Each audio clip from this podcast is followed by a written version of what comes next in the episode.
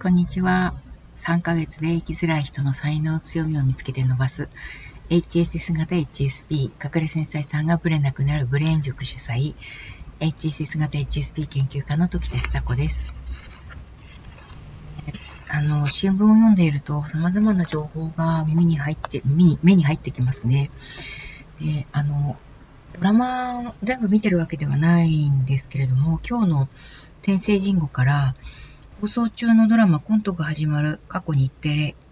の魅力は取り留めのない会話にあるというところでスタートしてまして、見てはいないんですけれども、いいんだろうなっていうふうに思う反面、どなたかがですね、受講生さんかご相談者の方、どなたかが、あの、身につまされるというようなことをおっしゃってたのも引っかかっていてですね、そんなに積極的に見ていない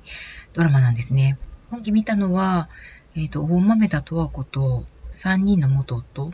ていうドラマと NHK の、えっと、綺麗、ごめんなさい、ちょっとタイトル忘れちゃいましたけど、と吉田洋さんが主演で出ていらっしゃった、えー、綺麗にまつわる、えー、ドラマの2つと、あとドラゴン桜2ですかね。それらを見ていました。で、えっ、ー、と、コントが始まるのところの中で、あの、訂正人口が取り上げるくらいだから相当なんかこう、インパクトのある内容だったんだろうというふうに思ったんですけれども、あの、有村架純さん演じる里穂子さんが、傷ついて会社を辞めたけれども、今また再就職しようとしていて、新しい会社を選んだ決め手が、会社案内に受付の写真があって、その受付の写真に見事な生け花が写っていたことを決め手に、新しい会社を選んだというふうに、菅田将暉に、菅田将暉さんに、あの、話した場面だったんですね。すごいなんかこの切り取り方が素晴らしいなというふうに、あの、まあ、そう、切り取り方が私的にはストライクだったっていうことなんですけど、えー、菅田将暉が、あの、有村架純さんのね、セリフを聞いて、え、それだけ？っていうふうに、こう聞き返しているんですね。で、有村架純さんが、はい、本当にそれだけなんですけど、えーえー、それに対して菅田将暉さんがそんな些細なきっかけで動けるもんっていうふうに聞き返してます。まあこれが一般的な反応でしょうね。で、有村有村さんが、あの、些細ではあるんですけど、今の私にとってはあの花がものすごく心強く見えたんですねっていうふうに説明されていて、で彼女が一番輝いていたのは高校時代の華道部で、花を大切にする人が社内にいることに背中を押されたんだと。会社のロゴが可愛いとか、社名がかっこいいとかで選んでもそんなに間違えていない気がするっていうふうに、あの話されていて。で、この転生人語のまとめとしては、その、就職活動の時期で仕事に就くのが人生の大きな転機であることは間違いない。だから、自分が何をやりたいことは何なのか、自分は何に向いているのかに着目しがちだけれども、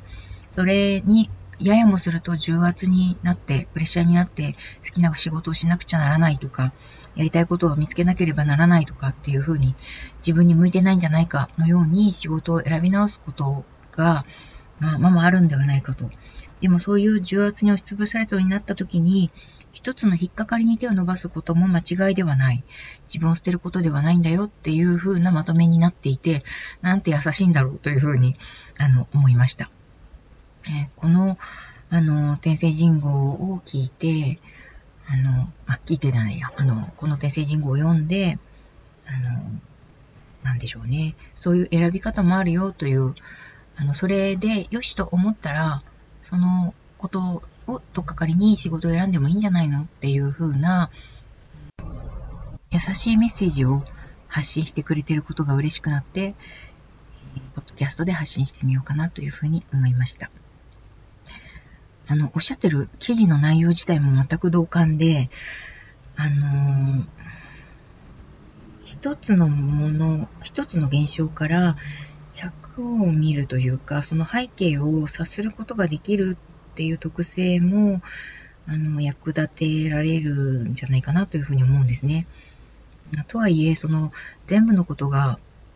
トントン拍子に全部100%満足っていうような職場はまずないと思うので、その中で、自分、実は自分は何が嫌なのか、嫌なことが起こった時ですね。実は自分は100のうちの何どれが嫌なのかっていうことをピックアップしていくことによって、その会社を辞める選択をするまでの間に、うんと、嫌だって思ってる部分だけを取り除く、着目して、えー、負に落とすっていうようなことをすることによって、会社を辞めるっていう、こう、大きな決断をするかどうかを簡単に、簡単には決めないですかね。あの、大きな決断をする前に、自分の内面を見てみるっていう方向性を検討してみてもいいよなっていうふうに日頃、えー、隠れ繊細さんたちとお話しする機会の多い私はちょっと思いました。今日のところはこの辺で失礼します。さようなら。